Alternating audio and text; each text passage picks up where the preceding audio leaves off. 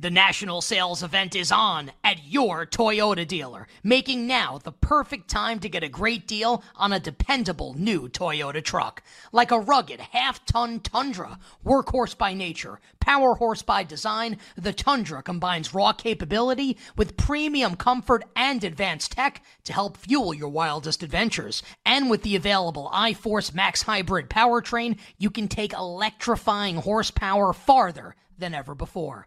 Or check out the fully redesigned Tacoma, delivering trail dominating power and captivating style. The new Tacoma was born to make your off roading dreams come true. And with new available tech, this legendary truck is getting even better. Plus, when you buy a Toyota truck, you buy Toyota dependability, meaning your truck will hold its value long into the future. So visit your local Toyota dealer and check out amazing national sales event deals when you visit buyatoyota.com. That's buyatoyota.com. Toyota, let's go places.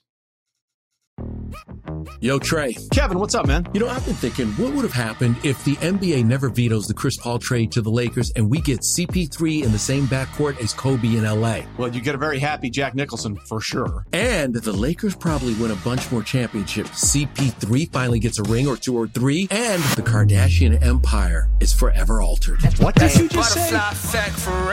Hey, everybody, I'm Trey Wingo. And I'm Kevin Frazier, and we're teaming up on a new weekly sports podcast from Wondery, Alternate Routes. As former Sports Center anchors and current sports obsessives, we're consumed by all the what if questions that make being a sports fan so excruciatingly fun. If you're like us, then you also live and die on the fallout from every drop pass. Or play call. Each week on Alternate Routes, we'll take a flashpoint in sports, break down what actually happened, then explore every alternate scenario and the ripple effects it would have caused. Follow Alternate Routes on the Wondery app or wherever you get your podcasts. You can listen early and ad-free right now by joining Wondery Plus.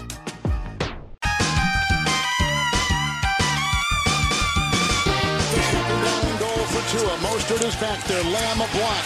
It's Mostert. Blocked by Smith. Touchdown, Miami. Mostert. Welcome back to You Better You Bet, brought to you by BetMGM with Nick Kostos and Ken Barkley on the BetQL network. Uh, Kevin Harlan with the call uh, we'll do the Eagles and the Dolphins, P squared, B squared in a second. We'll promote. Uh, we'll do the. I'll do the merch store plug here now. Uh, you better you bet shop.com has all our merchandise. Uh, YBYB After Dark, Don't Be a Slap, Prop King, long sleeves, hoodies, hats, and more. You better you bet shop.com. You better you bet shop.com for all your you better you bet merchandise needs. Uh, I'll promote what's coming up in the Power Hour in a second. We'll do the Eagles and the Dolphins in a second, but uh really, really enjoyed that 40 minutes just now with Matt Moore. Has me ridiculously excited now for this NBA season. Was excited before. We did it to open the show as well. Can't wait to bet awards, Ken. Can't wait to bet game by game stuff. That got me really jazzed up for next Tuesday. Yeah, absolutely. My, my, my kids are like stampeding upstairs. I'm like, what's going on? As I'm like thinking about how excited I am for NBA awards. Um, I it's I don't agree with everything Matt said in terms of like I'm betting them, but I really really liked those opinions and like they do they kind of follow the same methodology that I like to use when I bet awards. I think just to like pick one out, like I I agree with him that I think MVP this year is before the season. MVP is really really difficult because he's right and I think people have heard me say this on the show a lot too that like you kind of graduate through steps in your career and you you have like an MVP phase and then you kind of like have your your window that you win and then it's really like titles or you're just like past the prime of your career. It's one of those two things and you're kind of on to the next thing and we we're on we're on to the new thing. Except like there's a weird jump where the new thing or the current thing has been Embiid, Giannis, Jokic in some order for 3 years now. And Luka was supposed to be the new thing. Like this was supposed to be like, like last year and this year was supposed to be okay, cool. Now baton's handed off and you're next and we go and like this is what it is. Except not only did it not happen last year and they tanked, I mentioned like I was really in on them this year before the preseason started. And I even said, look, I haven't bet any of this stuff yet because let's watch the preseason just in case something happens. And like boy, like, was am I really happy that that was the philosophy and not like, oh, but in a bunch of stuff like Kyrie already got hurt, Luka got hurt, the team looks miserable in a bunch of situations. I'm not sure their defense is going to be good enough. Like, there's a lot of stuff that's bad that's going on with Dallas, and now I'm kind of like, all right, well, if if you know Jokic and Giannis are definitely past their MVP window, I think, and in terms of just people wanting to vote for them, Embiid maybe wins again. Like he won last year. It's not like his window has to be closed. He just won, and like all right, but if it's not them, and I really don't like Tatum for the award statistically, and now Luka, like is that team good enough? Maybe not. I mean, you're not you're out of options, but you're out of the obvious options. Like you're out of the ones that make the most sense. And so then it's like, well, is this going to be a really crazy? And to Matt's point, like he he likes SGA. Like I I get it. Like I get why he likes SGA because he maybe he maybe the batons to him instead. A guy who statistically stacks up really well, obviously has the chance to be on a team that's going to win a bunch of games this year. Or is it like a weird throwback, which we don't have basically ever? Um, you know, is it like back to Kevin Durant? Because the Suns are going to win 65 games, or back to Curry because the Warriors are going to win a lot. I don't think it's either of those, but like, I guess. And you start to kind of keep like, man, like, who do I even like? I don't think I've ever entered a season before since I've been even like paying attention to MVP, and I've been betting it for like seven or eight years. I don't even think I've entered a year before where I actually dislike everyone. Like there's not usually it's like, oh, I like him and I like him and I like him, like NFL MVP. And this year it's like I actually hate all of them to win the award. I found huge red flags with all of them, and then I have no idea who's gonna win. Issue number one: Jalen Brunson will be NBA Most Valuable Player. Ken Barkley. Right. The Knicks bullishness was like a really funny wrinkle in that interview, where it's just like that's what we were going to talk about. Can I like can I ask going you to the something? Knicks and you're over here just salivating? Can I ask you something? Like, yeah. I, do you do you share Matt's optimism about the Knicks this season? Well, his optimism is entirely driven by their pursuit of Embiid. I think if you asked Matt, are they going to win the championship or even like go to the conference finals with no Embiid, like he'd be like probably not. Like they can, He- but probably not. Hashtag off air. We were talking. I don't think he would mind if I said this because he does a ton of content. He thinks the Knicks are going to be like really good this year either way. Oh, I think they could win a lot of regular season games and like make the second round of the playoffs, like something Oh, like great. So, that, like like, a really year. classic, like good team, you know. But I mean, like, like let's, but like let's be really clear. Like if they, if they play like Milwaukee in the conference finals, I don't care how good the regular season was. That's like Bucks minus five hundred from the get go. like that's not Well, even we have like it doesn't matter how good the regular season is. They're the best two players. Like it's it's like No, we, no, we, close. we Yeah. have, but we have the best player, Jalen Brunson. Oh, okay. Is that what it is? Got it. Yeah, he was he was so good. Lowry market and one most improved. That's how good he was. Yeah, I mean, I just it's I like that. The Knicks can be good. They can win. I don't even know what their win total is this year. Like, what is their win total? Like a mid forty or something, probably. Something in that I think I yeah, like I think it's I, I don't Okay. off the top. Like I know head, they're minus to make the playoffs. I saw that on the screen too. Yeah, like I, that would be my guess for something like what it is. But um, I I would not share bullishness about them in any postseason market uh, without changing the composition of the team. But like, look, as can Thibs grind more knees into dust this year and uh, and get a lot out of the team? Sure. Could also, if they start poorly, would they make a change at coach because now the expectations are really high? Yeah, absolutely. Like we we kind of thought that was going to happen halfway through last year, and now now think about how high the expectations are. We got people coming on the show saying they're going to be awesome. What happens if they start five and twelve? Like what happens if that starts? Then it's the same thing all over again. What uh what CAA Asian could we make the uh, the head coach of the team? That's what I want to know. I think that's what we should be tracking here. Like who, who, who, who from CAA? I wish I knew more the names of coach the- agents. I would drop Yeah, one here. Yeah, just- which dad of a player, right? Yeah. Uh, well, what's up? Yeah, I was gonna. Yeah, there's a lot of different directions that could go. Um, Yeah. This is our last 10 minutes coming up on Stadium for today.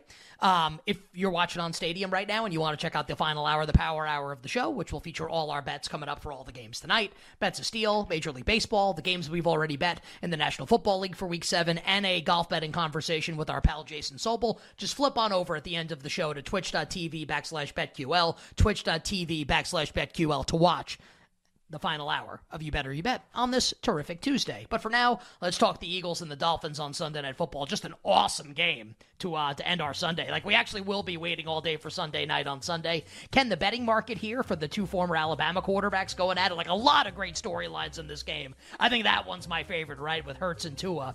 The Eagles a two point home favorite at BetMGM. The total is 52. Eagles coming off their first loss of the, of the year at the Jets this past Sunday, and uh, Miami scored about 9 billion points again against the Carolina Panthers. Both teams are 5 and 1. Can pen, pencil, blood, or blank. Dolphins and the Eagles. What a great game coming up on Sunday night.